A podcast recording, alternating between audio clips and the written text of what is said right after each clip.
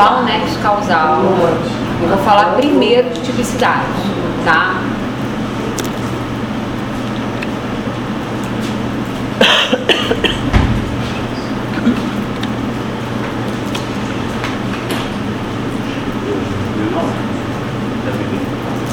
Tipicidade. Tá lá embaixo na página, vai passando que você vai ver tipicidade.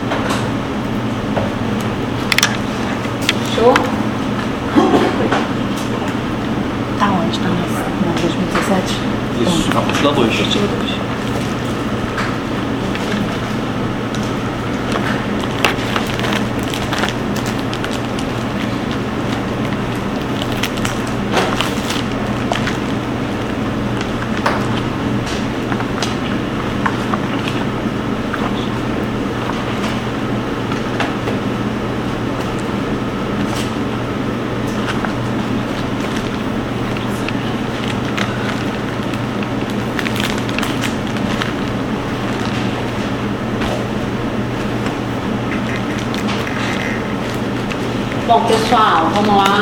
Vamos voltar a estudar a teoria do crime hoje, né? A gente ainda está no estudo do fato típico. Na semana passada, a gente terminou o que a gente tinha, quase tudo que a gente tinha para falar de conduta. Eu ainda vou acrescentar ainda um itemzinho, tá? É, falamos de resultado, porque dentro do estudo da conduta está o estudo do dolo da culpa. E aí a gente ainda estava vendo dolo, dolo genérico, dolo, é, dolo específico, dolo geral, né? Vimos tudo isso. E dentro do estudo do resultado a gente viu teoria naturalística, vimos teoria normativa, lembramos da classificação de crimes quanto ao resultado, que é crime formal, crime material e crime de mera conduta. E hoje eu fiquei de falar com vocês sobre tipicidade, tá? Que a gente vai começar falando de tipicidade, que é o último elemento do fato típico. A gente pulou o nexo causal propositalmente, eu vou falar na aula que vem, tá? É, tipicidade é o estudo da adequação do crime à norma, da conduta à norma. Ah, como é que eu sei que uma conduta é típica? Essa conduta precisa ter tipicidade. Só que para estudar tipicidade, as espécies de tipicidade que a gente vai ver aqui depois, o ideal primeiro é a gente estudar os elementos do tipo penal. Então, quando a gente pensa no tipo penal, a gente pensa numa norma, tá? O tipo penal é a norma, tá? Tem normas que são incriminadoras e tem normas que são não incriminadoras. Mas toda norma é um tipo penal, ok? Se essa norma for uma norma não incriminadora, esse tipo penal é um tipo penal não incriminador. Provavelmente a função dessa norma, desse tipo penal, é excluir o crime, é excluir a pena, né? é isentar de pena, mas não é definir crime. A- o tipo penal incriminador pressupõe uma norma incriminadora que define um crime e uma sanção. Tá? Independente se a norma é incriminadora ou não, independente se o tipo penal é incriminador ou não, todo tipo penal possui o que a gente chama de elementos do tipo. São os elementos que compõem a norma. são os elementos que compõem o tipo penal, seja tipo penal incriminador ou não incriminador. Mas todo tipo penal, toda norma, possui o que a gente chama de elementos do tipo penal. O que, que são os elementos do tipo penal? São os dados, as informações, através de palavras, que estão descritas no tipo. Artigo 121, homicídio. Matar alguém. Matar alguém. Essas palavras, matar alguém, são elementos do tipo. São dados, são informações que estão contidas no tipo penal. Então, o que, que a gente vai aprender? Que todo tipo penal, toda norma, seja ela incriminadora ou não incriminadora, ela é composta de elementos do tipo, que são os dados contidos naquele tipo penal, que são as informações contidas naquele tipo penal. E aí, a gente vai classificar esses dados em três espécies que a gente chama de elementos objetivos do tipo, elementos subjetivos do tipo e elementos normativos do tipo. Então, cada palavrinha, cada dado, cada informação que está no tipo penal é um elemento do tipo. Esse elemento do tipo pode ser objetivo, pode ser um elemento subjetivo ou ele pode ser um elemento normativo. Mas uma coisa que a gente tem que saber, e a gente já viu isso lá com o dolo geral na aula passada, é que para ter o crime, se for uma norma incriminadora, é necessário que ocorram todos os elementos. Então, se aquele tipo penal possui elemento objetivo e subjetivo, não há o crime se não houver o quê? O elemento objetivo e subjetivo. Se no caso concreto não aparecer o elemento objetivo e subjetivo. Se aquele tipo penal possui elemento objetivo subjetivo e normativo, eu não tenho como verificar o crime se não ocorrerem os três. Então, se aquele tipo penal exige o elemento objetivo tal, o elemento subjetivo tal e o elemento normativo tal, tem que acontecer as três coisas. Porque se não acontecer, não tem o tipo penal. Tá claro? Não tem o crime. Beleza? O que, que é elemento objetivo do tipo? Tá? Um elemento é objetivo, um elemento é objetivo, um dado, uma informação do tipo penal, ela é de natureza objetiva quando esse dado, quando essa informação se refere ao fato criminoso. Não é a pessoa do criminoso, se refere ao fato criminoso. Então, toda palavrinha, todo dado, toda informação que tiver contida no tipo penal e que ela se refere ao fato criminoso, esse dado, essa palavra, essa informação que se refere ao fato criminoso é um elemento objetivo. Então, exemplo. O que, que é que se refere ao fato criminoso? Em primeiro lugar, conduta. Principalmente os tipos penais incriminadores, eles descrevem uma conduta, que é uma ação ou omissão. No homicídio, matar. No infanticídio, matar. No furto, subtrair. Na falsidade do documento público, falsificar ou alterar documento é uma conduta que é representada por um verbo. Verbo esse que vem no infinitivo: matar, subtrair, ofender, vender, transportar, falsificar, adulterar. Tá claro? Então, a primeira palavra que eu identifico, primeiro dado um tipo penal, principalmente no tipo penal incriminador, que descreve conduta criminosa. A primeira palavra que eu vou identificar que ela se refere ao fato criminoso é a conduta.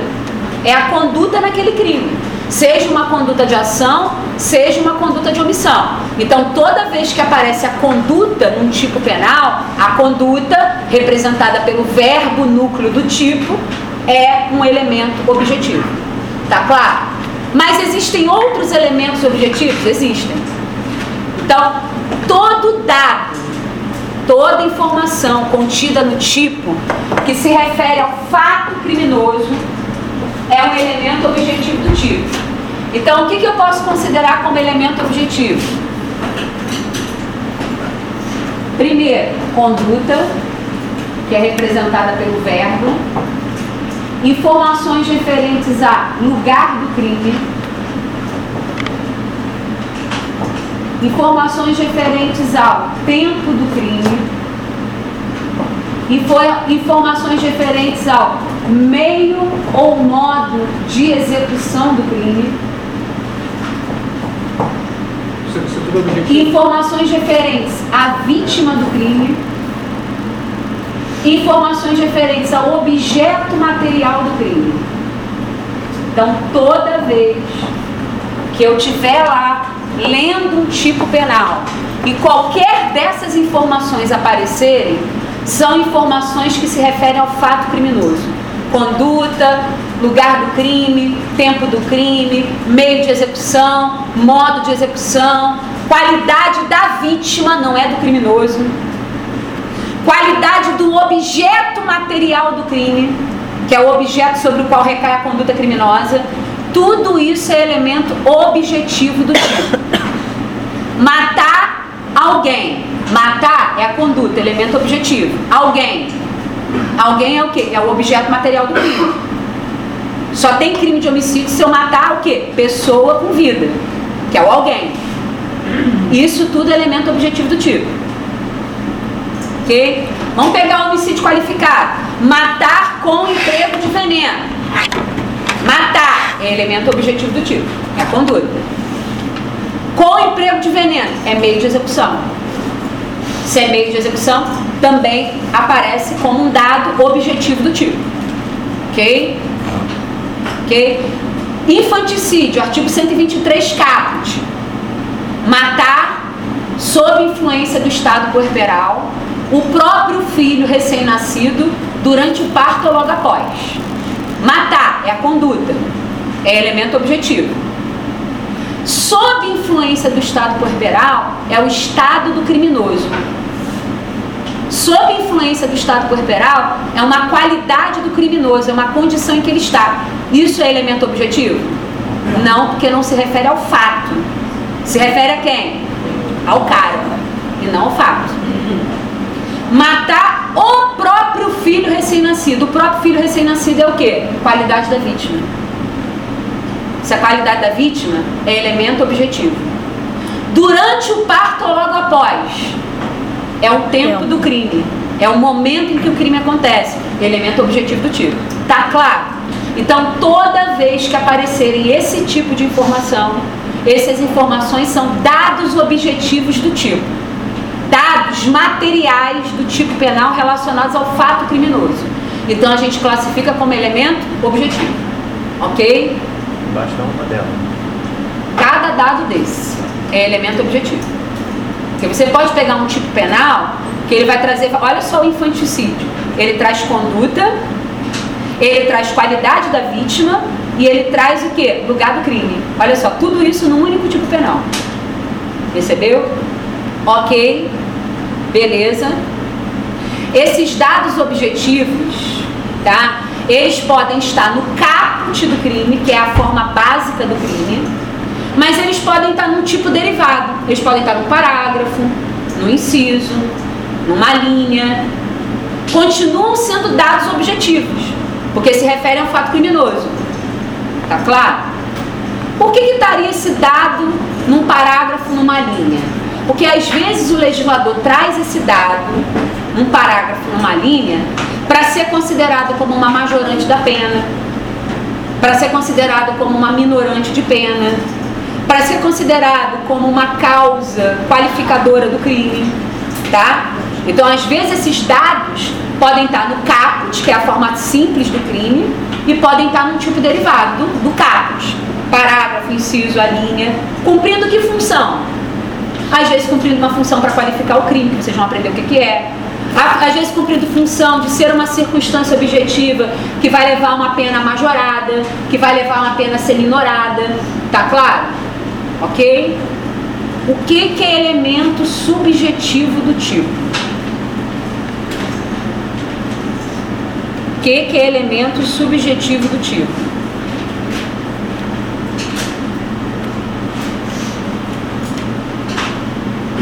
Elemento subjetivo do crime é todo dado referente à pessoa do criminoso. Tá? É todo dado referente à pessoa do criminoso. Primeira coisa. Todo crime doloso, todo crime doloso tem um elemento subjetivo. A gente aprendeu na aula passada, que é o dolo. Todo crime doloso tem um elemento subjetivo. Qual é o elemento subjetivo primordial no crime doloso? O dolo, que é a vontade livre e consciente de praticar a conduta, que é o elemento objetivo. Que é o elemento objetivo. Então, no homicídio doloso, qual é o elemento subjetivo? É o dolo. É a vontade livre e consciente de praticar a conduta de matar, que é elemento objetivo. Então, todo crime doloso possui pelo menos um elemento subjetivo. Qual é? O dolo que é a vontade livre e consciente de praticar a conduta, seja uma ação ou omissão. Tá claro? Só que o que, que a gente viu na aula passada? Que tem crime doloso, que além do dolo, que é o elemento subjetivo, tem crime doloso que além do dolo, que é o elemento subjetivo, ele também traz um fim especial de agir. Qual o nome que a gente deu para esse fim especial de agir? Dolo específico, exatamente. Ou qual é o outro nome do dolo específico? Elemento subjetivo especial. Todo crime doloso tem dolo específico? Não. Todo crime doloso tem dolo, que é o elemento subjetivo, que é a vontade livre e consciente de praticar conduta. Só que tem crime doloso que além do dolo, que é a vontade livre e consciente de praticar conduta, esse crime também traz um fim específico, especial, que o cara quer alcançar com a conduta. Lá na extorsão mediante sequestro. É um crime doloso, que tem dolo e dolo específico, que tem elemento subjetivo e elemento subjetivo especial. Lá na extorsão mediante sequestro, Sequestrar a pessoa com o intuito de obter vantagem como condição preço de resgate. Sequestrar a pessoa é a conduta, é elemento objetivo. É crime doloso? É. Tem um elemento subjetivo dolo. Qual é o dolo? Vontade livre e consciente de sequestrar a pessoa. Só que além do dolo, que é o elemento subjetivo, o artigo 159, que é o crime de extorsão mediante sequestro, ele traz um elemento subjetivo especial, que é o tal do dolo específico, que é o fim especial que ele quer alcançar com a conduta, que é o sequestro. Qual é o fim especial? Intuito de obter vantagem como preço de resgate. Esse é o fim especial. Esse é o dolo específico. Esse é o elemento subjetivo especial. Então, os crimes dolosos possuem pelo menos um elemento subjetivo, o dolo, que é a vontade livre e consciente de praticar a conduta, que é o elemento objetivo. Alguns crimes dolosos, além do dolo, que é elemento subjetivo, trazem também como elemento subjetivo um elemento subjetivo especial, que é um fim especial de agir, que a gente está chamando de dolo específico. Então, dolo específico também é elemento subjetivo. Só que é elemento subjetivo que a gente chama de especial. Ok? que mais vai aparecer como elemento subjetivo nos tipos penais? Alguns crimes trazem na descrição do crime, na norma, no tipo penal, uma qualidade do criminoso descrita na norma. Tem crime que traz descrito na norma, no tipo penal, uma característica do criminoso, uma qualidade do criminoso. uma condição do criminoso. Toda vez que um tipo penal trouxer descrito uma característica do criminoso no tipo penal, essa característica também é elemento subjetivo. Porque ela está relacionada com quem? Com o criminoso. Exemplo, infanticídio. Quando a gente lê o 123, que é o crime de infanticídio, o que está descrito lá? Matar sob influência do estado puerperal o próprio filho durante o parto ou logo após. Qual é a característica do criminoso que está aparecendo aí? Sob influência do estado corporal. Essa expressão, sob influência do estado corporal, é a característica do criminoso, do sujeito ativo do crime. Quem é que tem que ser o sujeito ativo do crime no infanticídio? Quem é que tem que ser o sujeito ativo do crime no infanticídio? A mãe sob a influência do estado corporal. Isso é uma característica do criminoso. É uma qualidade do criminoso. Tá claro? Isso é elemento subjetivo do tipo. Quando a gente vai lá no peculato, geralmente, pessoal, a gente aprendeu essa matéria. Os crimes próprios, a gente aprendeu isso e os crimes de mão própria, os dois crimes próprios e de mão própria, são crimes que trazem característica do sujeito ativo. Trazem uma qualidade do sujeito ativo descrita na norma. Essa qualidade é elemento subjetivo do tipo.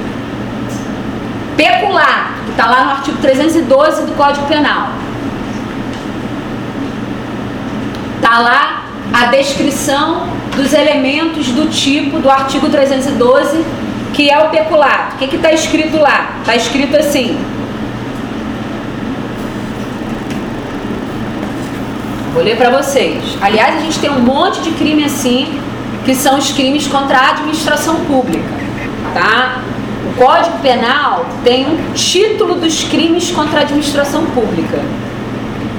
E numa parte deste título, todos os crimes são crimes do funcionário público contra a administração pública. A gente tem vários crimes. Dentro desse título tem um capítulo, que é o capítulo dos crimes do funcionário público contra a administração pública. Todos os crimes desse capítulo, quem é o sujeito ativo? Funcionário público. Então significa o quê? Que em todos esses crimes tem uma qualidade pessoal do criminoso. Quem é que tem que ser o sujeito ativo? Funcionário público. Tá lá, pecular, artigo 312. Apropriar-se o funcionário público de dinheiro, valor ou qualquer bem móvel, público ou particular, de que tenha posse em razão da função, ou desviar em proveito próprio. Então o legislador falou quem é que tem que praticar a conduta de se apropriar, de desviar? É o funcionário público. Ser funcionário público é uma qualidade do criminoso, descrita no tipo. Isso é o que? Elemento subjetivo do tipo. Tá claro? Que mais? Pode ser elemento subjetivo do tipo.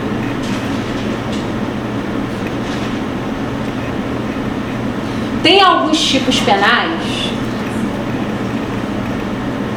São pouquíssimos, mas existem. Dolosos, só acontece em crime doloso. Que trazem descrito no elemento de tipo, como elemento do tipo penal, o pensamento do criminoso. Vamos imaginar desenho quadrinho. Que você vê aquele balãozinho e a cabeça da pessoa pensando. É a mesma coisa. Tem tipos penais que o legislador, quando descreve os elementos do tipo penal, ele coloca dentro do tipo penal, como se fosse um balãozinho, o pensamento do criminoso. O criminoso pensando assim, ih, tá coisa, tá coisa, tá coisa. Só falta olhar assim pro alto, o balãozinho aqui com o pensamento dele. Um exemplo típico disso é o artigo 180, que é o crime de receptação. Vou ler para vocês. E aí a gente vai destrinchando o tipo. Para começar, o crime de receptação é um crime doloso. Então, o que, que eu já sei? Que ele tem um elemento subjetivo, pelo menos. Qual é? O dolo. Que é a vontade livre e consciente de praticar a conduta ou as condutas, se forem mais de uma, do tipo. Podemos verificar aqui se tem elemento subjetivo específico, que é aquela finalidade especial também. Já vou dizer para vocês que tem. Vou ler para vocês perceberem. Olha só. O artigo 180, que é o crime de receptação, ele não descreve uma conduta criminosa. Ele descreve quatro. Se o cara praticar qualquer dessas quatro condutas, ele está cometendo crime de receptação. Ele não precisa praticar as quatro. Quando o crime tem mais de uma conduta, quando um crime tem mais de uma conduta, e o crime pode ser praticado através de qualquer das condutas, a gente chama esses crimes de crimes de conteúdo variado. Crime de conteúdo variado. Ok? Ou tipo misto alternativo. Crime de conteúdo variado ou tipo misto alternativo. O que, que significa isso? Só tem uma conduta criminosa nesse tipo penal? Não, tem mais de uma. Quantas? Só para vocês terem ideia, tráfico tem 18 condutas. Receptação tem uma, duas, três, quatro, cinco condutas. Eu preciso praticar todas para ter o crime? Não. Eu posso praticar qualquer uma delas que eu estou praticando crime. Tá claro? Vou ler para vocês. Adquirir conduta. Se a conduta é elemento objetivo ou subjetivo? Objetivo. Objetivo. Adquirir, receber, transportar, conduzir ou ocultar. Tudo isso é conduta. Adquirir, receber, transportar, conduzir ou ocultar. Tudo isso é conduta, é tudo elemento objetivo. Aí, em proveito próprio ou alheio. Vamos lá. Esse crime é um crime doloso. Significa que ele tem um elemento subjetivo. Qual é? O dolo. O dolo. O que é o dolo? Vontade. Vontade livre, consciente de praticar o quê? As condutas. Adquirir, receber, transportar, conduzir ou ocultar. Só que aí ele traz logo depois, em proveito próprio alheio. Isso é a finalidade. É o dolo específico. Ele tem que estar adquirindo, recebendo, transportando, conduzindo, ocultando. A gente vai falar o que, que é daqui a pouco. Em proveito próprio alheio. Sem esse fim, não tem o crime de receptação. Ele tem que praticar a conduta com que fim? Ou fim de tirar proveito próprio, ou fim de que outrem tire proveito. Tá claro? Vamos continuar. Adquirir, receber, transportar, conduzir, ocultar, em proveito próprio ou alheio. Agora vem o que nos interessa. Coisa que sabe ser produto de crime. É o balãozinho. O que, que ele está adquirindo? O que, que ele está transportando? O que, que ele está recebendo? Coisa que, sa coisa que é produto de crime. Só que atenção, coisa que é produto de crime, a expressão coisa que é produto de crime, coisa que é advinda de crime, é o objeto material. A coisa é um produto do crime, é a qualidade da coisa. Isso é objeto material, é elemento, no, é elemento objetivo. Só que quando a gente bota a frase completa, coisa que sabe ser produto de crime, essa expressão, coisa que eu sei que é produto de crime, já é elemento subjetivo. Então, vê se vocês entendem. A coisa em si ser produto de crime é uma qualidade do objeto. Ela é um produto de crime. Isso é qualidade do objeto. Então, isso é elemento objetivo. Agora, coisa que sabe o saber ser produto do crime, Essa consciência, que é o balãozinho, é elemento subjetivo. Porque é o, é o que? É a consciência do cara, é o pensamento do cara. Eu posso estar adquirindo uma coisa que é produto do crime sem saber que é. Vai ter o crime de receptação? Não. Não. Não. Sacar? Para ter receptação, eu tenho que adquirir, receber, transportar, ocultar, conduzir uma coisa, esse celular aqui, que eu sei que é produto de crime. Esse celular é produto de um crime, ele foi furtado. Esse celular é produto de crime. Essa qualidade que eu acabei de dizer é a qualidade do objeto. Ela é um produto do crime.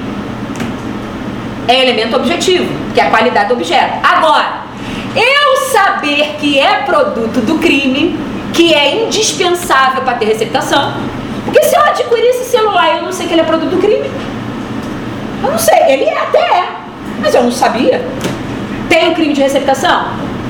Não. Se eu adquirir esse celular que é produto de crime, sem saber que ele é, eu estou praticando receptação? Não. Não. Por que não? Pela ausência do elemento subjetivo. Pela ausência do elemento subjetivo. Qual é o elemento subjetivo que ficou faltando aqui? Eu saber que era produto é. de crime. É a minha consciência. Tá claro? Então, o produto ser de crime é qualidade do objeto. É elemento objetivo. Agora, a minha consciência, eu saber que é produto do crime, não é elemento objetivo. É consciência, pensamento, é elemento subjetivo. Deu para entender isso? Tá claro? Muito bem.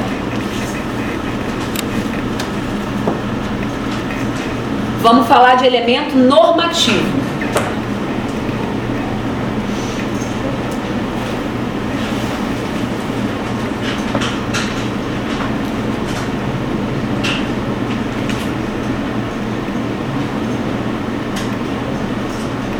Elemento normativo.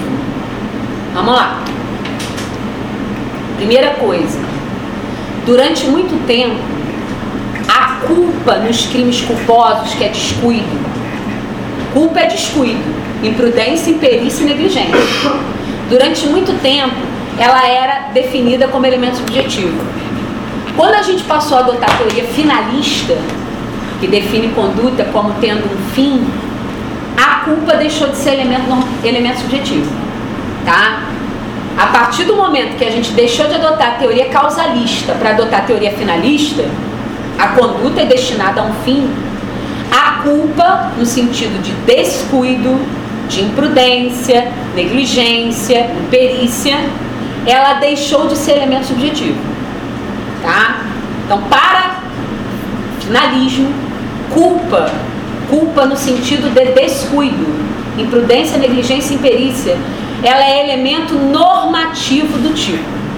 Então, todo crime culposo tem um elemento normativo. Todo crime culposo tem pelo menos um elemento normativo. Qual é? A culpa. Que culpa que eu estou tratando? Culpa de culpabilidade? Não. Culpa de culpabilidade é outra coisa. A culpa que eu estou dizendo aqui, que é elemento normativo nos crimes culposos, é a culpa falta de cuidado, falta de dever de cuidado, que é negligência, imprudência e imperícia.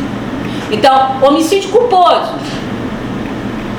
Homicídio culposo é um crime que tem elemento objetivo, que é a conduta de matar, e elemento normativo, que é a falta de cuidado. Por que, que eu matei? Porque eu não fui cuidadoso. Que, que eu matei? Porque eu fui imprudente. Por que, que eu matei? Porque eu fui negligente. Por que, que eu matei? Porque eu fui imperito.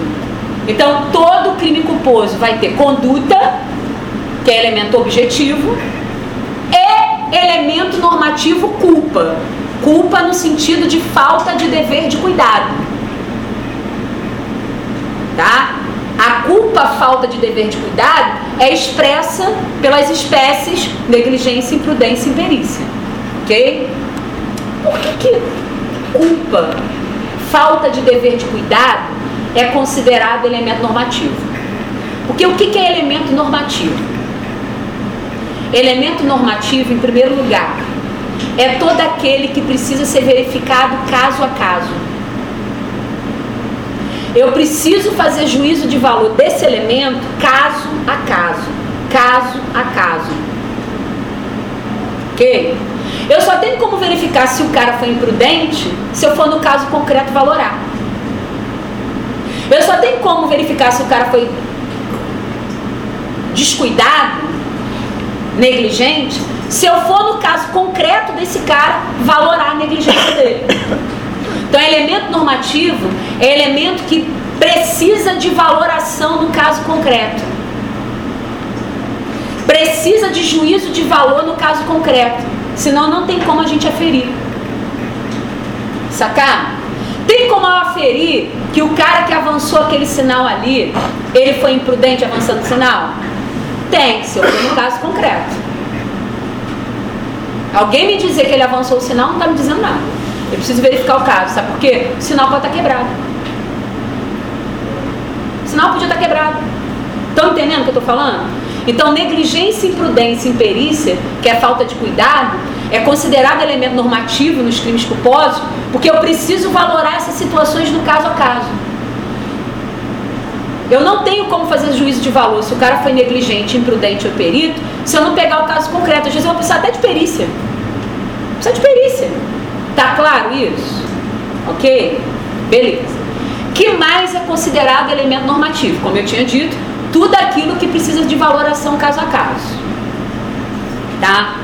Em qualquer situação, qualquer dado, qualquer elemento, qualquer informação de um tipo penal que precisar de valoração no caso concreto, isso é elemento normativo. A culpa é só um exemplo. O que mais também precisa, pode ser considerado elemento normativo? todo dado, toda palavrinha, toda informação que precisa de conceito, que precisa de um conceito, que precisa de uma denominação, de uma conceituação, de uma outra ciência ou de uma outra disciplina. Então, é elemento normativo, todo dado, toda informação que precisa ser valorado caso a caso assim como todo dado, toda informação que eu vou precisar de uma outra ciência, de uma outra disciplina para conceituar. Ok? Precisa de valoração caso a caso. E o outro, eu preciso de conceito, teoricamente, de conceito, de uma outra disciplina ou de uma outra ciência. Eu vou continuar naqueles exemplos da valoração caso a caso. Então, por exemplo, tem crimes que trazem a palavra documento. Falsificar documento público. Falsificar documento particular, um exemplo. A palavra documento é elemento normativo. Porque eu vou precisar fazer o quê? E no caso concreto, verificar se aquilo que aquele cara adulterou realmente é documento. É documento? Tem valor jurídico do documento? Porque às vezes não tem. Então, se aquilo que eu adulterei não tem valor jurídico do documento, não teve o crime. Então, por isso a palavra documento, ela, ela é considerada elemento normativo do tipo. Porque eu preciso, caso a caso, valorar se aquilo ali que ele lidou, falsificou, adulterou, realmente é documento. Sacar? Tem expressões também nos, nos tipos penais, como por exemplo, fazer tal coisa sem a devida autorização. Vamos dar um exemplo. Sem a devida autorização.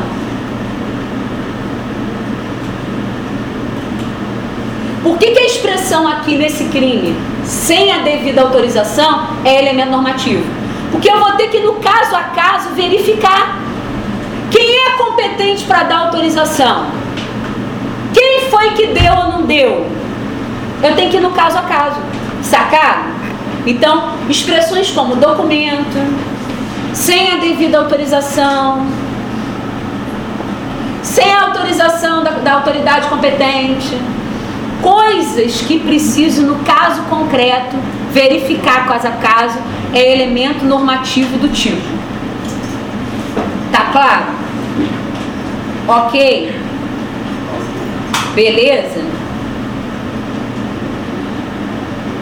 É, muitas expressões nos tipos penais dependem de conceito de outra ciência. Então, por exemplo, Se o tipo penal trouxer um dado, uma informação, que eu preciso do conceito da medicina para entender esse dado, isso é elemento normativo do tipo. Sacar? Ou eu preciso, para que eu compreenda esse dado, do conceito de outro ramo do direito, também pode ser considerado elemento normativo do tipo.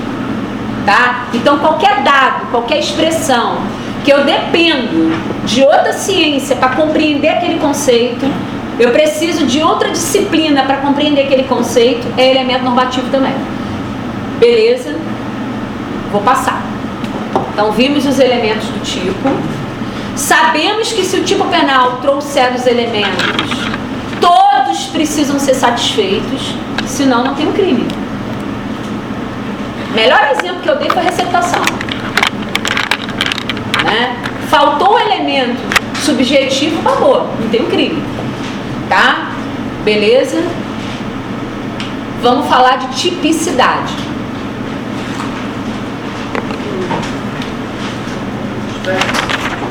Tipicidade. As espécies de tipicidade.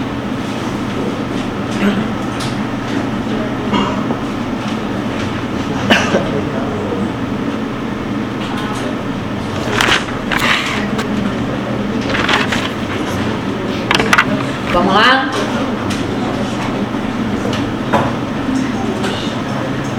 Para que eu diga fato é típico, ele tem que ter tipicidade. Aquele ato ali que o fulaninho cometeu, para ser crime, e consequentemente, para ser crime tem que ter fato típico, conduta, resultado, tem crime que não tem resultado. Nexo causal, se tiver crime com conduta e resultado, tipicidade. A primeira espécie de tipicidade que a gente estuda é a tipicidade formal, que é a mais fácil. O que é tipicidade formal? A conduta que você praticou corresponde aos elementos do tipo descritos no tipo, então o que você fez tem tipicidade formal. O que, que você fez? Ah, eu matei alguém. Com dó? Com dó consciência e vontade de matar alguém. Então, o que você fez corresponde aos elementos do tipo do artigo 121. Matar, que é o elemento objetivo. Com consciência e vontade, que é o dolo, que é o elemento subjetivo. Tipicidade formal é isso. É a adequação do fato à norma. O fato que você praticou, o ato que você praticou, se adequa na norma incriminadora? em todos os elementos da norma incriminadora exigidos? Se isso acontece, tem tipicidade formal. Ok? Então a conduta do fulano corresponde aos elementos do tipo penal incriminador? Sim, então tem tipicidade formal. A conduta dele é um espelho dos elementos objetivos, dos elementos subjetivos, dos elementos normativos do tipo. Então, o que ele fez tem tipicidade formal. Porque o que você fez representa os elementos do tipo penal incriminador. Sejam elementos objetivos, subjetivos ou normativos. Vai depender do tipo penal. Tá claro? Só que basta ter tipicidade formal para que haja tipicidade? Não. É necessário também o que a gente chama de tipicidade material. Ok? E o que, que é tipicidade material? É verificar, significa o quê? Eu tenho que verificar se a conduta lá praticada pelo sujeito ativo, que se adequou a todos os elementos do tipo, se essa conduta está lesando, causando lesão, violando o bem jurídico tutelado na norma. Porque toda norma incriminadora tutela um objeto jurídico, um bem jurídico.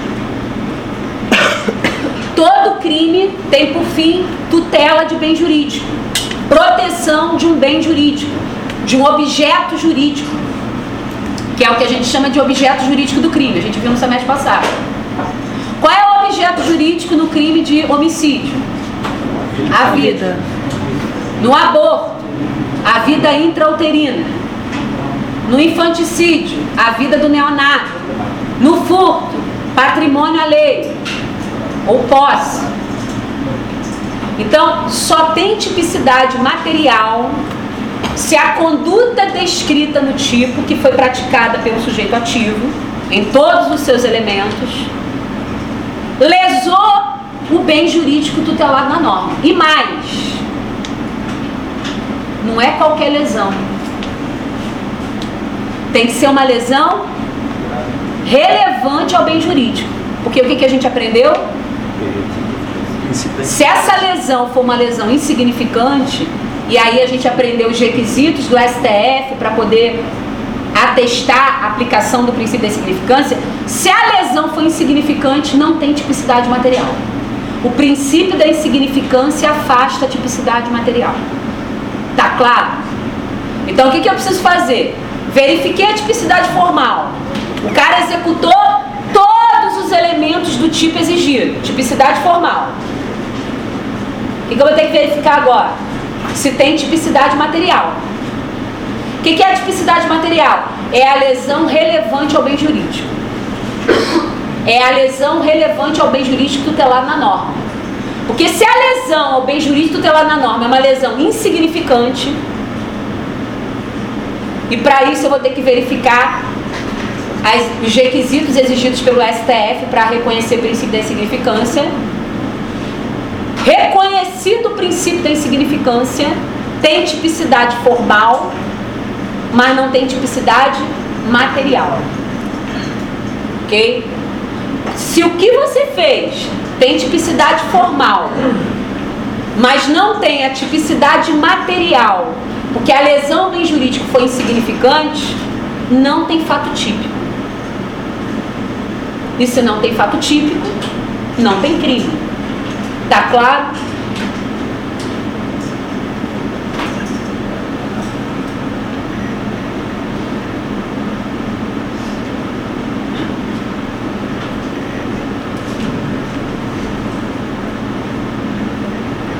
Beleza. Agora vamos falar de tipicidade com globanos.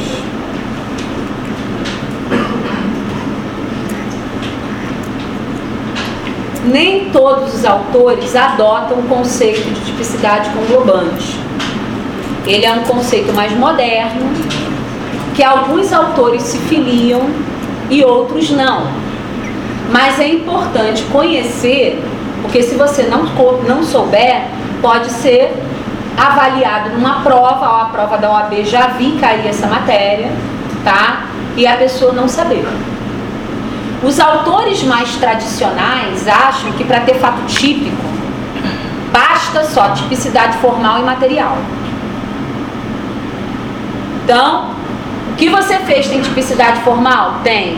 O que você fez lesou o bem jurídico de maneira significante? Sim, então tem tipicidade material. Então, o que você fez tem tipicidade, típico. Acabou. Tem autores que não. Tem autores que exigem a chamada tipicidade com. Tá?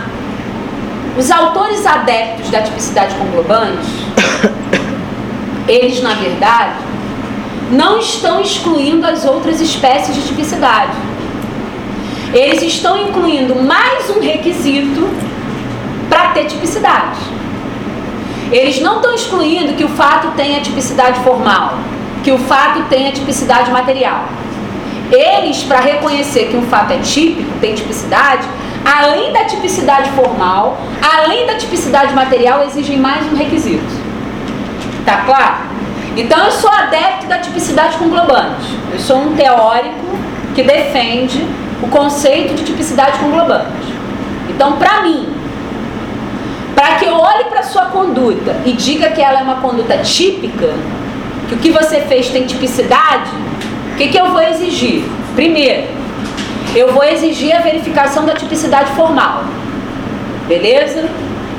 O que você fez, sua conduta, corresponde aos elementos do tipo? Sim. Então tem tipicidade formal. Segundo, o que, que eu vou verificar?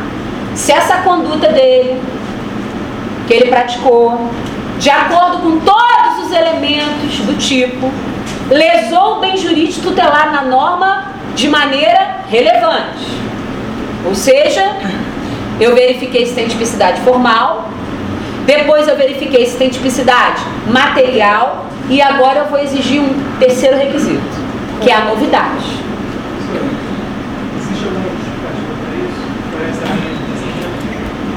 Sim, eles entendem que o que eu vou falar agora está dentro do campo da análise do fato típico.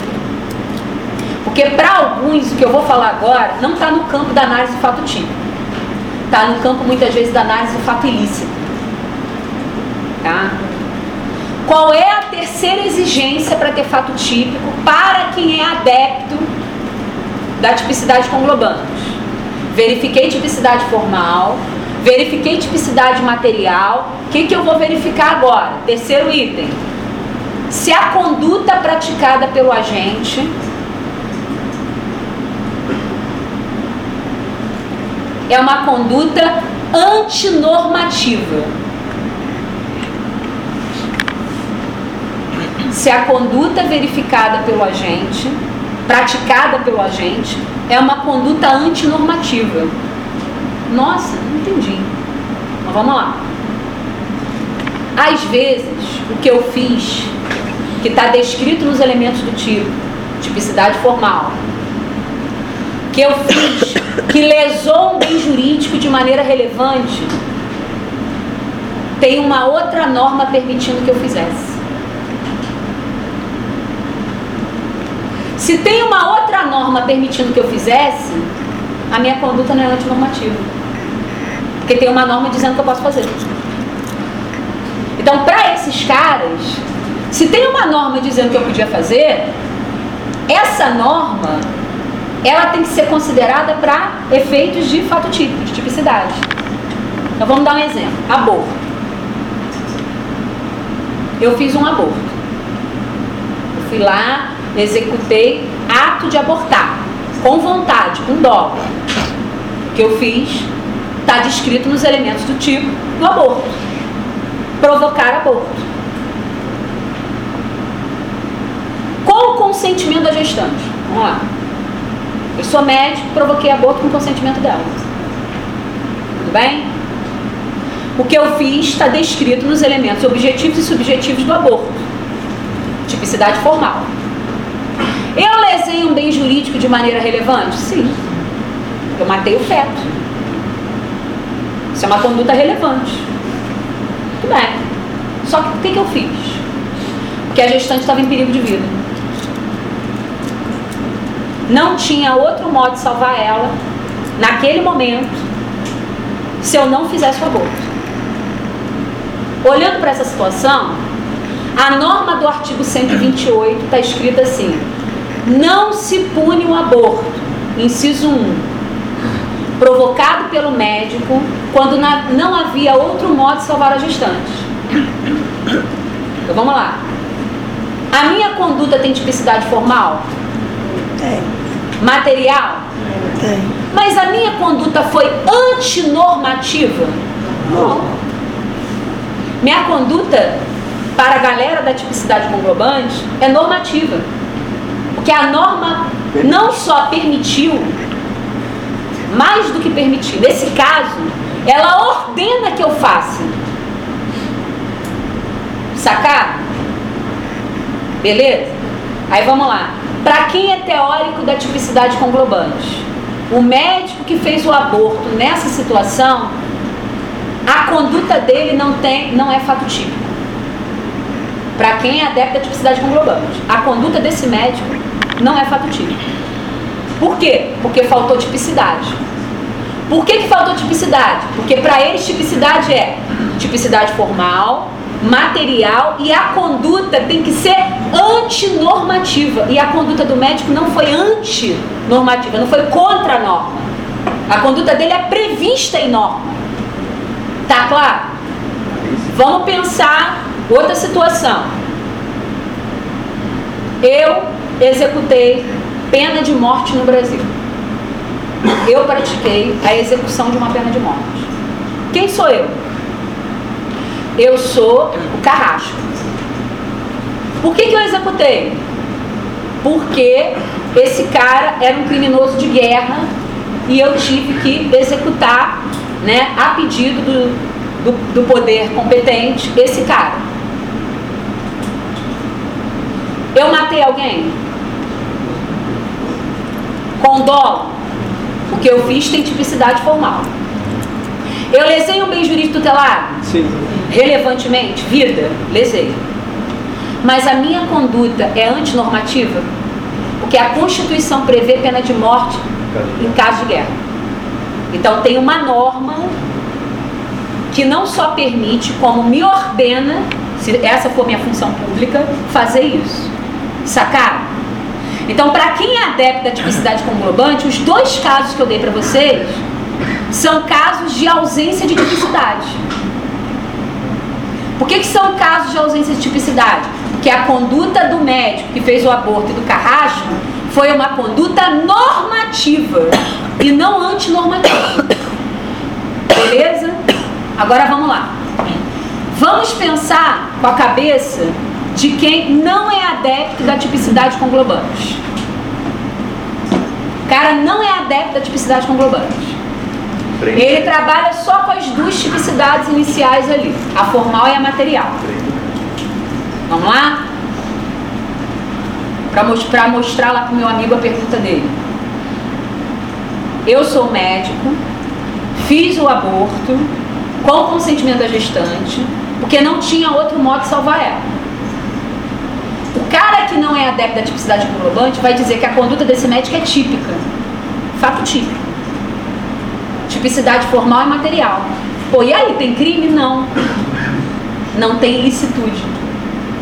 Porque qual seria a situação do médico? Estado de necessidade terceira, que a gente vai aprender. Ele, para poder salvar a vida da gestante, teve que sacrificar outra vida. No caso do carrasco, a mesma coisa. Só que no caso do carrasco vai ser o quê? Estrito cumprimento do dever legal. Carrasco tinha dever por lei de praticar aquele ato. Cai ali na ilicitude, sacou? Então, o que está acontecendo com quem é adepto à tipicidade conglobante? Eles esvaziam a ilicitude, trazem casos que são de exclusão de ilicitude para dentro de exclusão de tipicidade, porque a conduta é normativa. É isso. Sacou? O caso do carrasco seria o quê? Estrito cumprimento dever legal que exclui ilicitude.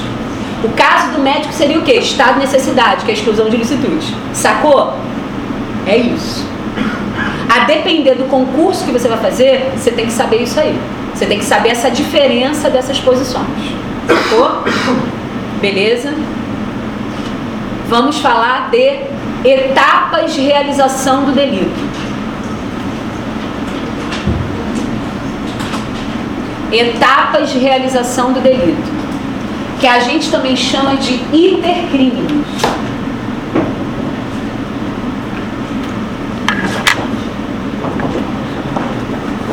etapas de realização do delito que a gente chama de iter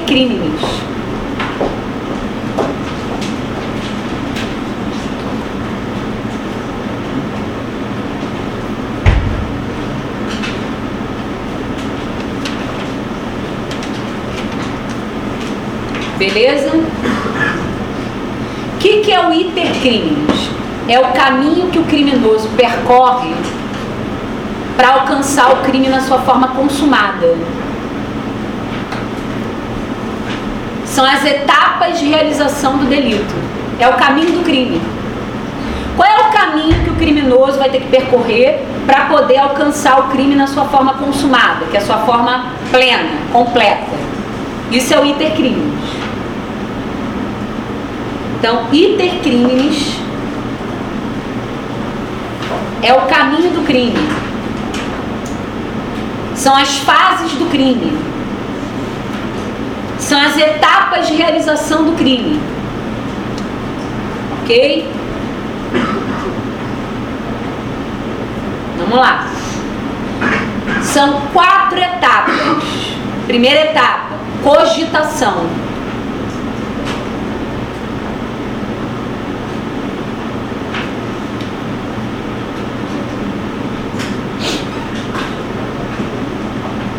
Segunda etapa, atos preparatórios.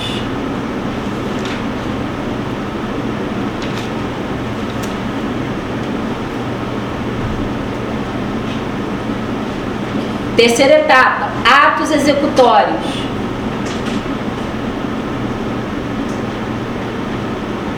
E a última etapa, consumação.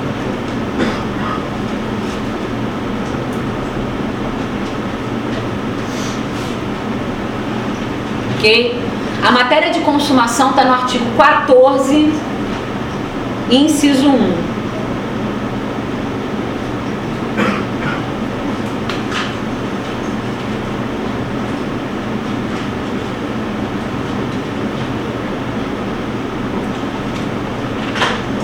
Ok? Então vamos lá. O que, que é cogitação? A cogitação é uma etapa do crime subjetiva. Ela é a etapa do crime em que eu cogito a prática do crime. Ela acontece no plano mental. Ela não se exterioriza. É óbvio que se o cara parar aí, não prosseguir para mais nenhuma fase, essa fase é impunível pelo princípio da. Quem lembra? Vai buscar lá.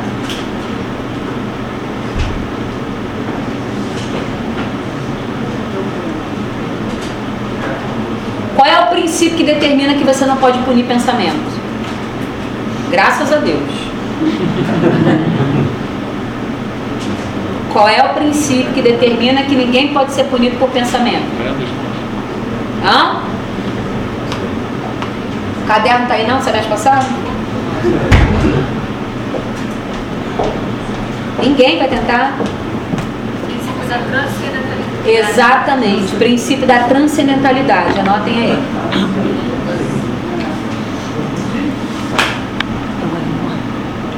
Tá? A minha conduta, para ser crime, ela precisa transcender a mim e atingir outra. Ela precisa transcender a mim e atingir bem jurídico alheio. Se eu fiquei só no pensamento, a minha conduta nem se exteriorizou. Eu não atingi bem jurídico alheio. Eu não lesei bem jurídico alheio. Tá? Então ninguém pode ser punido por pensamento.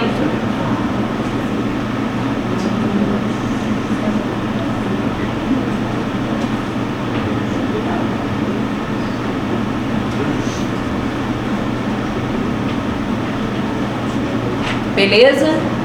Agora vamos lá. Atos preparatórios e executórios. A melhor maneira da gente fazer uma distinção entre ato executório e ato preparatório é primeiro falar de ato executório. Tá? Então, o que é considerado ato executório?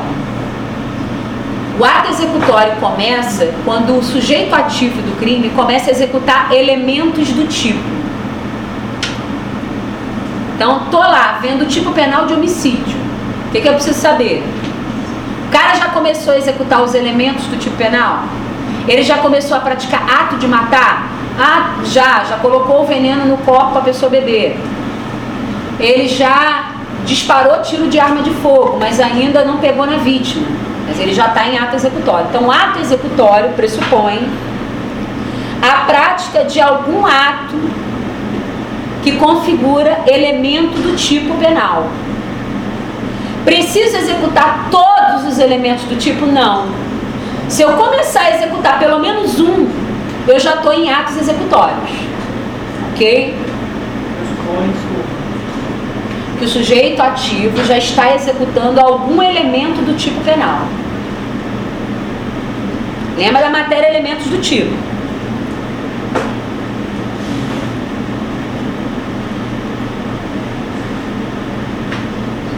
Ok? Então, se eu já comecei a executar elementos do tipo, eu já estou em atos executórios. E aí eu tenho que tomar cuidado com o quê? Tanto o ato executório como o ato preparatório, eu já estou exteriorizando a minha vontade de alguma forma. Ato preparatório é todo ato de preparação para um delito. É todo ato de preparação para um delito. Desde que eu não entre na execução dos elementos do tipo. Então, por exemplo, comprar uma arma de fogo é um ato preparatório para homicídio. Eu já estou executando os elementos do crime de homicídio? Não. Os elementos do tipo, não. É elemento do tipo do homicídio comprar arma de fogo? Está escrito isso lá? Não. É isso. É elemento do tipo de homicídio? Matar. Ato de matar. Disparar a arma, jogar uma pedra, é, é, ministrar o veneno numa coisa que a pessoa vai comer. Aí eu já estou praticando a atitude de matar. Mas adquirir o veneno, comprar uma fórmula, comprar a arma, isso é ato preparatório. Ato preparatório é o ato de preparação para um delito. É quando eu estou criando as condições para começar a executar o delito. Mas eu só entro em execução quando eu começo a executar elementos do tipo. Tá claro?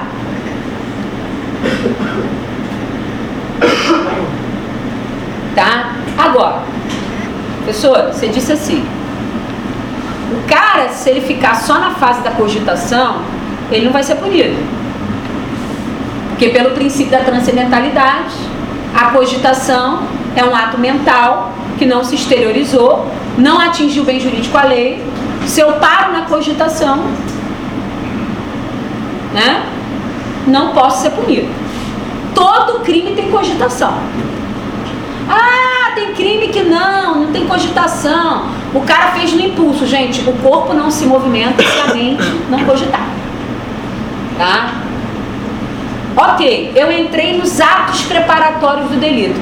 Os atos preparatórios do delito já são atos de exteriorização da minha vontade, já são atos materiais, que eu estou criando as condições materiais para começar a executar o delito. Eu posso ser punido se eu parar nos atos preparatórios? Depende. Tá? Depende. Os atos preparatórios podem levar sim à punição, não necessariamente em regra. Tá? Se eu ingressei nos atos preparatórios de um delito e parei nos atos preparatórios do delito, sem ingressar na fase de execução, nos elementos do tipo, eu não vou poder ser punida no crime que eu estava preparando. No crime que eu estava preparando, eu não vou poder ser punida. Nem na forma consumada nem tentada, porque eu ainda não iniciei a execução dos elementos do tipo. Mas, se esse ato preparatório que eu estava praticando constitui por si só um delito autônomo, eu posso ser punida nesse delito autônomo que esse ato preparatório por si só constituiu. Então, por exemplo, eu adquiri ilegalmente uma arma de fogo para matar alguém. Parei aí. Eu posso ser punida em homicídio? Não. Não. Mas eu posso ser punida no porte ilegal da arma de fogo. Uhum. Tá claro? Nem todo ato preparatório constitui um crime autônomo. Tá? Mas se constituir, e se eu não ingressei nos atos executórios do crime mais grave, de forma que esse ato preparatório fique absorvido lá, eu posso ser punido nesse ato preparatório, mas desde que ele constitua um crime autônomo. Tá claro? Então, por exemplo, eu quero estuprar uma moça. E para estuprar a moça, eu estou preparando o terreno para isso. Eu vigio ela, eu anoto os horários, eu sigo, eu peço informações. Eu olho a agenda dela todinha de quando ela monta uma agenda da vida dela. Mas eu parei. Eu já estava em ato preparatório do crime de estupro? Estava. Eu já estava criando as condições materiais para conseguir chegar nela e estuprar. Eu ingressei nos atos executórios, não. Porque ato executório de estupro é constranger, mediante violência ou mediante grave ameaça, a fazer conjunção carnal. Eu tenho que começar a constranger. Eu fiz isso. Agora, esse ato preparatório de vigiar, de anotar horário, de perguntar informação, constitui algum crime autônomo? Não. Não. Não tem nenhum tipo penal incriminador que constitua a conduta que eu estava fazendo. Tá claro? ok? Então eu preciso ver se o cara estava em ato preparatório de um crime mais grave, parou nele, não evoluiu, não prosseguiu, esse ato preparatório constitui algum crime? Autônomo? Ok? Beleza? Mas se ele for frustrado nesse meio? Hã? Se, se, se houver uma frustração do terceiro nesse meio? Em que meio? Nesse exemplo aí do estupro. Do é... ato preparatório? O que, que ele estava fazendo? Qual o tipo penal que constitui isso? Entendeu? A gente não tem o crime de stalking ainda no Brasil. Nem sei se devemos ter. Que é a perseguição obsessiva. Né? É, acho muito complicado esse tipo de crime. Acho ele um tipo penal aberto, stalking. Já li vários artigos dizendo que é contrária à criação do, do crime de stalking, porque o que, que você vai.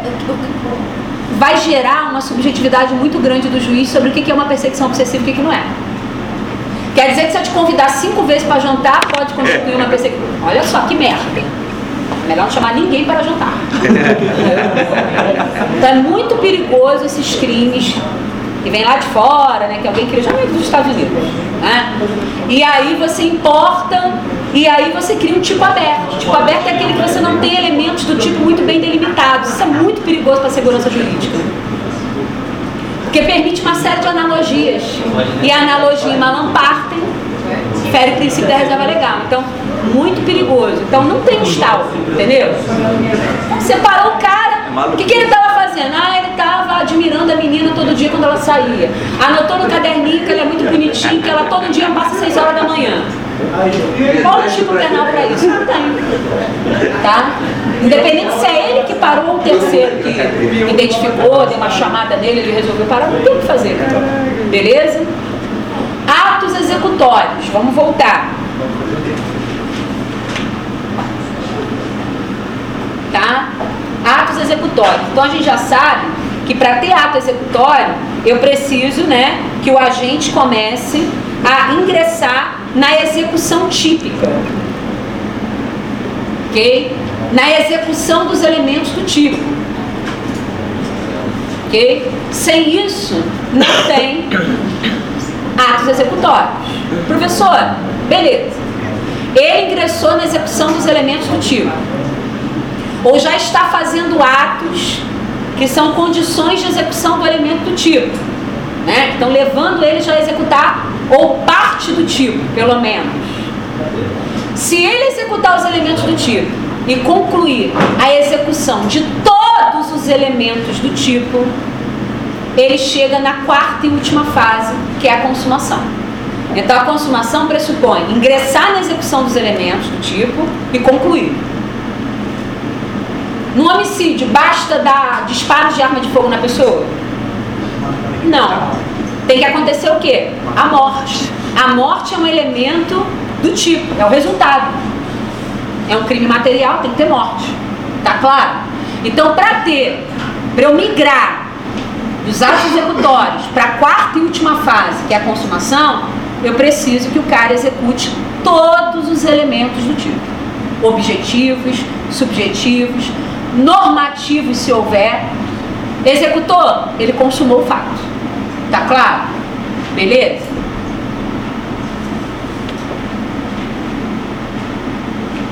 Professora, digamos que o cara ingressou na execução dos elementos do tipo, mas não conseguiu concluir a execução de todos os elementos do tipo. Não tem crime consumado.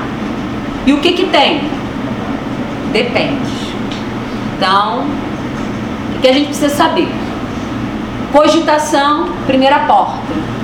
Segunda, segunda porta. Atos preparatórios. Depende. Tem crime que não tem ato preparatório. Eu cogito e executo. Por exemplo, um crime contra a honra. Pensei em caluniar você. O que, eu fiz? Caluniei. Precisei preparar isso? Não. Sacaram? Mas tem crime que passa em todas as fases. Beleza. Passei na porta da cogitação. Fui para os atos preparatórios cheguei nos atos executórios, comecei a executar algum elemento do tipo, o que, que eu preciso lembrar? Dos atos executórios, o destino final não é só a consumação. Dos atos executórios, que é uma porta, podem se abrir três portas diferentes. A primeira eu já falei, que é aquela que entrou nos atos executórios, executou todos os elementos do tipo e ele chegou numa outra portinha que é a portinha final, consumação. Mas poderia não ser isso. Ele poderia estar nos atos executórios. Primeira porta foi a consumação, né? São quatro portas, na verdade. Segunda porta, Ele iniciou os atos executórios, mas não foi para a porta da consumação. Ele foi para uma segunda porta, tentativa. Poderia não ser. Ele está lá na porta dos atos executórios, não foi para a porta da consumação, não foi para a porta da tentativa, foi para a porta da desistência voluntária. Ou uma quarta porta. Ele está lá nos atos executórios, não foi para a porta da consumação, não foi para a tentativa, não foi para a desistência voluntária, ele foi para o arrependimento eficaz. Então, olha só. Os atos executórios podem me levar a quatro caminhos. Qual é o primeiro? Consumação. Consumação. O que, que significa isso? Resultado. Ele executou todos os elementos do tipo penal. Ele completou a execução dos elementos do tipo. Se ele não completar a execução dos elementos do tipo, você tem que perguntar por quê. Por que, que ele não completou? Qual foi o motivo que levou ele, que fez com que ele não completasse a execução dos elementos do tipo? Se o motivo for, se a justificativa for razão alheia à vontade dele, aí a gente está falando de tentativa. Então, peraí. O cara iniciou os atos executórios? Sim. Completou os atos executórios? Não. Por quê? Porque uma razão alheia à vontade dele impediu que ele completasse. O que, que é uma razão alheia? É uma razão fora da minha vontade. Foi a vontade do cara que impediu ele de continuar na execução? Não. Foi uma razão alheia. Isso é tentativa. Tá claro? Agora, se o que está impedindo ele de prosseguir nos atos executórios é a vontade dele, ele que não quer, aí a gente vai ter ou desistência voluntária ou arrependimento eficaz. Que são situações distintas. Beleza? Eu vou começar a falar só de tentativa.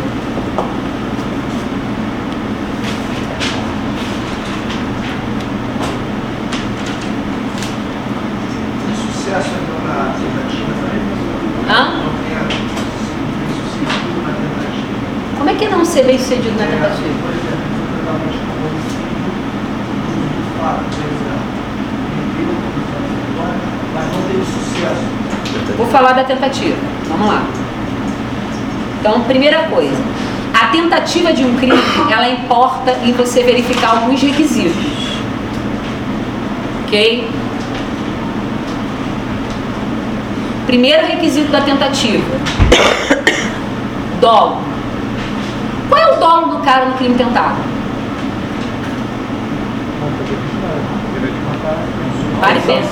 Exatamente. O dolo dele é consumar. Então, o dolo do crime tentado é o mesmo dolo do crime consumado. Se for um homicídio, o homicídio foi consumado, qual era o dolo do cara? Matar. Tá. O homicídio foi tentado, qual era o dolo do cara? Matar. Só que ele não conseguiu. Então, o primeiro requisito da tentativa é o dolo. Portanto, não existe tentativa de crime. Sem dó. Portanto, não existe tentativa de crime culposo. Portanto, não existe tentativa de crime préter-doloso. Porque tanto no crime culposo como no crime préter-doloso, o cara quer o resultado? Não. Ele gera um resultado? Gera. Mas ele não queria. Tá claro? Não existe tentativa de crime culposo e préter-doloso. Porque no crime culposo e no crime préter-doloso, o resultado não era querido pelo agente. Não tem como tentar uma coisa que eu não quero. Ok? Então, o primeiro requisito do crime culposo, crime do, do crime tentado, é o dolo. Que dolo? O dolo do crime consumado. Mesmo dolo da consumação. Só que ele não vai conseguir. Tá claro? Segundo requisito da tentativa, início de atos executórios. Não existe tentativa se o cara ainda está em ato preparatório. Ter tentativa, crime tentado, o cara tem que ingressar nos atos executórios. Senão não tem tentativa. Ele tem que começar a executar algum elemento do tipo. Ok? Terceiro requisito da tentativa: não consumação. Não consumação. O que, que é a não consumação? O cara não conseguiu concluir os elementos do tipo. Ele não conseguiu concluir a execução de todos os elementos. Último requisito da tentativa. O que, que é? A não consumação se dá por razão alheia à vontade do agente. A não consumação se dá por razão alheia à vontade do agente. O que, que é razão alheia à vontade do agente? Qualquer coisa fora da vontade dele que impeça ele de prosseguir na execução. O que, que foi? A vítima fugiu. É razão alheia. A vítima deu uma porrada nele. É razão alheia. A polícia chegou. É razão alheia. São Judas Tadeu salvou. É razão alheia. O milagre é razão alheia. Então eu dei 17 facadas no peito do cara. O cara não morreu. O cara é o Jason. Ele foi pro hospital, ficou em coma, era lá, mas não morreu. Razão alheia. Eu dei 300 tiros nele. O cara era default de São Jorge. Não morreu. Não morreu. Razão alheia. Tá entendendo? Então, não importa o que, que impediu a completar os elementos. Pode ser a polícia, pode ser uma pessoa, pode ser a própria vítima, pode ser uma pedra que caiu na cabeça dele na hora. Qualquer coisa. Mas foi uma razão fora da vontade dele. Desenho animado tem muita tentativa. Tom e Jerry, Pica-Pau, Piu Piu e Frajola. Tem uma tentativa. Alguém explodiu, alguém caiu, alguém não conseguiu. Não importa. Importa que uma razão a lei impediu. Fala. Professora, é, eu estou meio confuso. Com relação assim, quando você tem aqueles crimes, por exemplo, é, extorsão mediante sequestro. Tentativa. Preste atenção. Aí não concluiu, você não recebeu o dinheiro, mas você sequestrou. Então você não está lembrando da matéria que a gente já deu.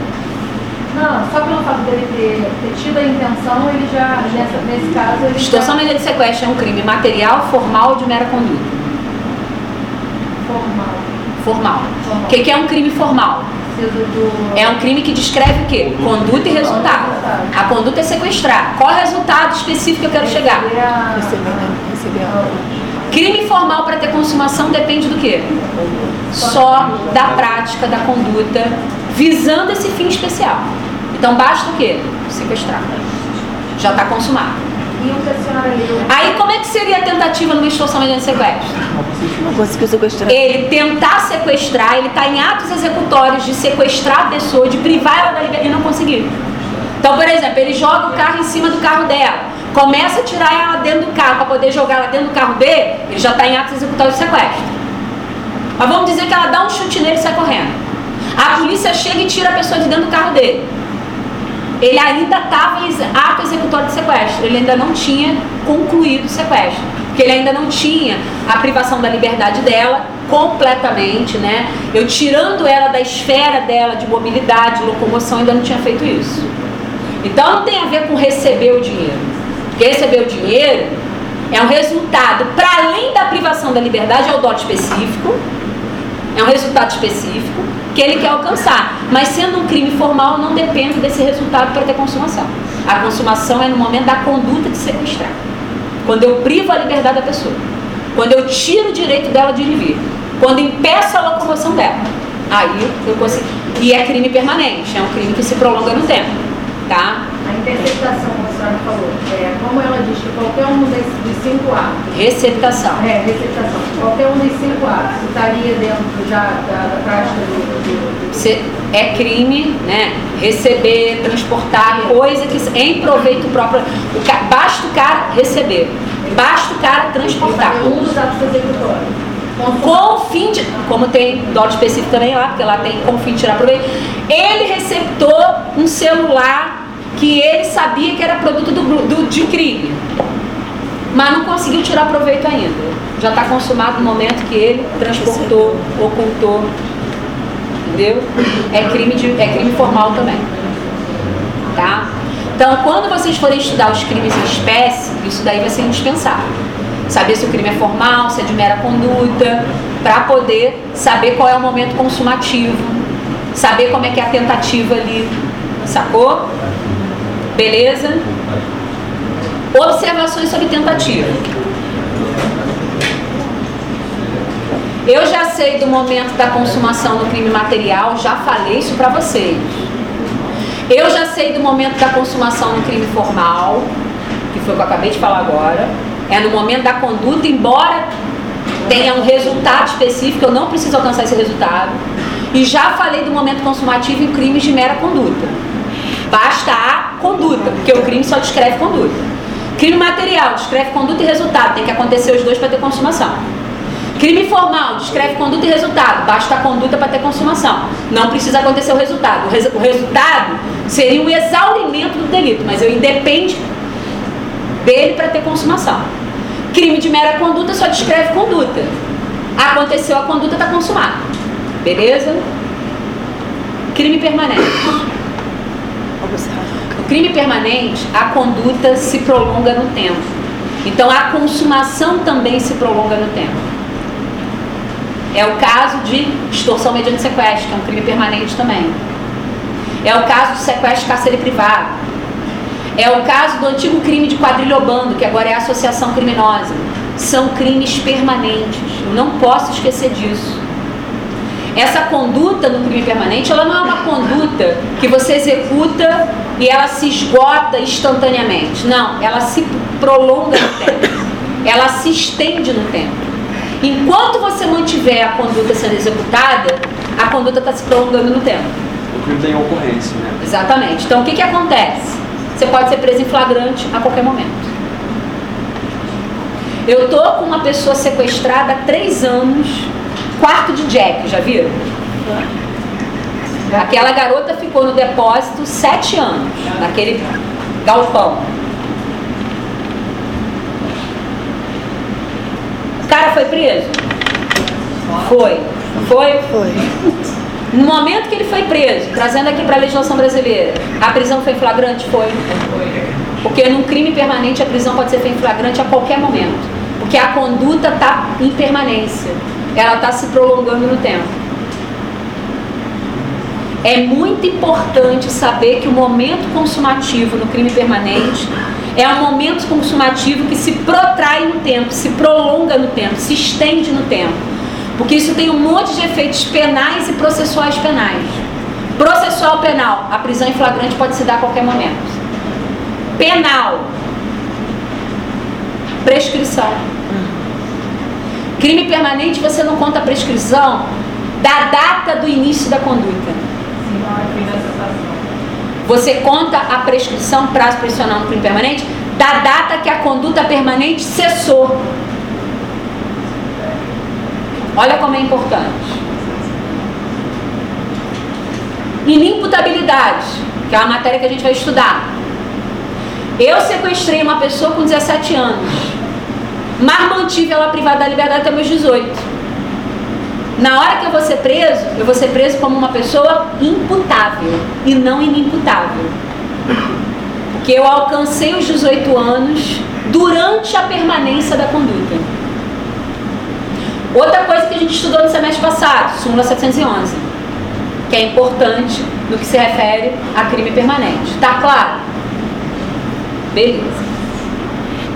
Pergunta. E no caso do. Que horas são, gente? drogas, né? 8 e 15. Tráfico de drogas. Tráfico de droga, cuidado, hein? Cuidado com uma coisa, preste atenção.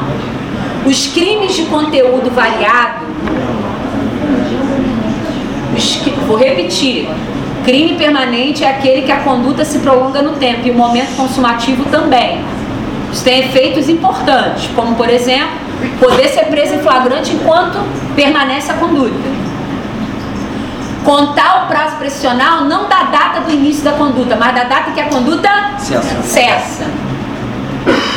Imputabilidade. Se o cara é inimputável, nem sei quem é, tá, continuo não sabendo. Se o cara é inimputável durante o início da conduta permanente e ele prolongou a conduta permanente até alcançar 18 anos, ele vai ser imputável. Tá claro? Outra coisa, que é a pergunta dele que foi interessante. Crime de conteúdo variado tem uma conduta só? Às vezes tem quatro condutas, tem cinco condutas, dez, 18, tráfico.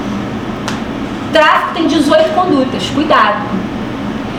Alguma das condutas dessas 18 são permanentes, outras não. Vender drogas é conduta permanente? Não. Vendi no momento da venda, instantaneamente consumi o delito. Agora, ter droga em depósito, manter em depósito, que é uma das condutas do tráfico, é crime permanente. Porque enquanto eu mantiver a droga depositada, essa conduta está se prolongando no tempo. Sacaram? Então, cuidado com crime de conteúdo variado. Cuidado com tipo misto alternativo. Porque tem mais de uma conduta. Às vezes uma conduta não é permanente, a outra é. Tá claro? Beleza? Crime habitual.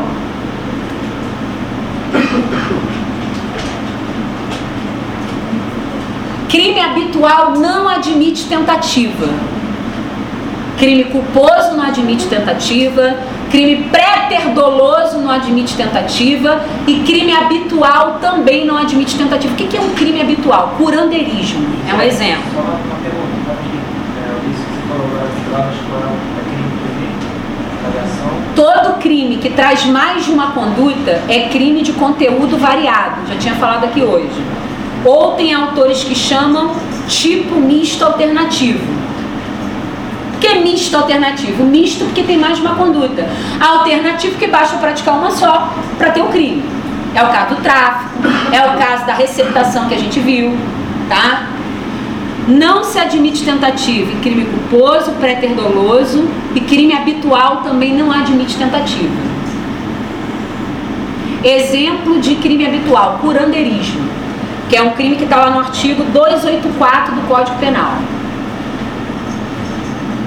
Tem autores que entendem que favorecimento de prostituição também é crime habitual em algumas condutas. Casa de prostituição, alguns autores entendem que é crime habitual. O que é um crime habitual? Para a consumação ocorrer, eu tenho que praticar a conduta reiteradamente. Eu não posso praticar uma vez. Eu tenho que reiterar a conduta. Então, por exemplo, eu sou Estou praticando curandeirismo. Para ter a consumação do crime de curandeirismo, basta eu praticar curandeirismo uma vez? Não. Tem que praticar uma, duas, três. Eu tenho que praticar mais uma vez. O juiz, ao verificar aquilo, ele tem que ver que eu reiterei essa conduta, que eu repeti mais de uma vez. Ah, mas aí se o cara não repetir, ele responde tentativa. Não tem tentativa de crime habitual. Tá claro? Tá claro? Então, todo crime que você estudar com o professor lá na parte especial, que o professor disser que é crime habitual, tu já sabe. Para ter consumação, o cara tem que praticar a conduta, que é elemento objetivo do tipo. Várias vezes. Várias vezes. Senão, não vai ter o crime. Praticou uma vez, ia praticar de novo, não praticou. Não tem tentativa. Ou está consumado, porque ele reiterou, ou não tem tentativa, tá claro? O que mais? Você falou que era três, crime habitual e não admite tentativa. Culposo e pré-terdoloso. Ah. Esse eu já tinha falado. Crimes. Crimes omissivos próprios. Vamos lembrar? Tem lá o omissivo impróprio, tem o omissivo próprio. Lembram disso? O que, que é o omissivo impróprio? O impróprio é aquele comissivo por omissão. Lembram disso? É o do garantidor. É o comissivo por omissão. Que só quem pode praticar é o garantidor. Esse cara vai ser punido num crime omissivo? Não, ele vai ser punido num crime comissivo. Que ele deu causa por omissão. Então vamos lá, eu sou a mãe, tô vendo meu filho se afogar na piscina. Não fui eu que joguei ele lá para se afogar. Se eu joguei ele lá para se afogar, o meu crime é comissivo. Comissivo. Eu estou praticando ato de matar. Está sendo um homicídio comissivo. Mas não fui eu. Eu vi que ele caiu na piscina, está se afogando. Eu, como garantidor do artigo 13, parágrafo 2 linha A, tenho dever de agir para impedir o resultado morte que eu estou prevendo que vai acontecer. Devendo e podendo agir, porque eu estou aqui livrezinha, sem nadar, fico lá de braço cruzado. A criança está lá se afogando. Eu estou me omitindo. A criança se afogando. Eu vendo que ela vai morrer. Eu continuo me omitindo, mesmo com dever e possibilidade de agir. E aí um vizinho me olhando. Ah, caralho, a mulher não vai pegar a criança. Pula o muro, vai lá, mergulha na piscina e tira a criança. Qual foi meu crime? Tentativa de homicídio. Comissivo por omissão. Então, crimes comissivos por omissão admitem tentativa. O comissivo por omissão, que é o omissivo impróprio, que é o do garantidor, admite tentativa. Porque a minha tentativa não vai ser num crime omissivo. A minha tentativa vai ser num crime comissivo. Que eu dei causa por omissão. Porque eu sou garantidor, tinha que ter impedido, não fiz. Tá claro? Então, crime omissivo impróprio, o omissivo impróprio, que é o do garantidor, que é o comissivo por omissão, dei um exemplo, cabe tentativa. Eu sou salva-vidas na praia, bombeiro, sou garantidor. Tô ali no meu horário de serviço ali. Vejo que tem uma pessoa se afogando. Não faço nada. Podendo, devendo, não faço nada. Uma outra pessoa na praia tá vendo que eu tô me omitindo, que eu não vou fazer PN de nada. Ela vai lá, se joga no mar e tira a pessoa. Qual foi meu crime? Tentativa de homicídio. Comissivo por omissão. O que não admite tentativa é crime omissivo próprio. É o propriamente omissivo. Esse não admite tentativa. Isso sempre cai em prova da OAB. Crimes omissivos próprios, os propriamente omissivos, não admitem tentativa. Ou você se omite ou não se omite. O crime omissivo próprio é aquele que tem uma norma incriminadora descrevendo uma omissão, omissão de socorro. 135. Omissão de socorro. É um crime omissivo próprio. Omissão de notificação de doença, que é o 269, que é o crime do médico que omite notificação de doença, que é de notificação obrigatória. Não tem tentativa. O médico tomou ciência de que tem que notificar essa doença aqui. O que, que ele fez? Não notificou. Está consumado. Ai. Notificou. Não notificou, consumou. Não tem tentativa de omissão. De crime propriamente omissivo. Omissão de socorro. Deixar de prestar assistência quando possível fazê-lo sem risco pessoal. A uma pessoa ferida, a uma criança abandonada. Ah, eu estou na rua. Vejo uma pessoa em, perigo, uma criança. Tenho que prestar assistência. Ela está em risco. Eu não corro risco pessoal para fazer nada. O que, que eu fiz? Não socorri. Socorreu? Não socorreu? Está consumada a omissão de socorro. Não existe tentativa de omissão própria, que é crime omissivo próprio. Tá claro? Crime unissubsistente. O que, que é um crime unissubsistente? É aquele que se consuma com um único ato.